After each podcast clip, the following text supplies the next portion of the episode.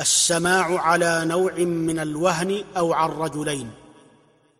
ثم على السامع بالمذاكرة بيانه كنوع وهن خامرة. والمتن عن شخصين واحد جرح لا يحسن الحذف له لكن يصح. ومسلم عنه كنا فلم يوف والحذف حيث وثقا فهو أخف. وإن يكن عن كل راو قطعة أجز بلا ميز بخلط جمعه مع البيان كحديث الإفك وجرح بعض مقتض للترك وحذف واحد من الإسناد في الصورتين امنع للازدياد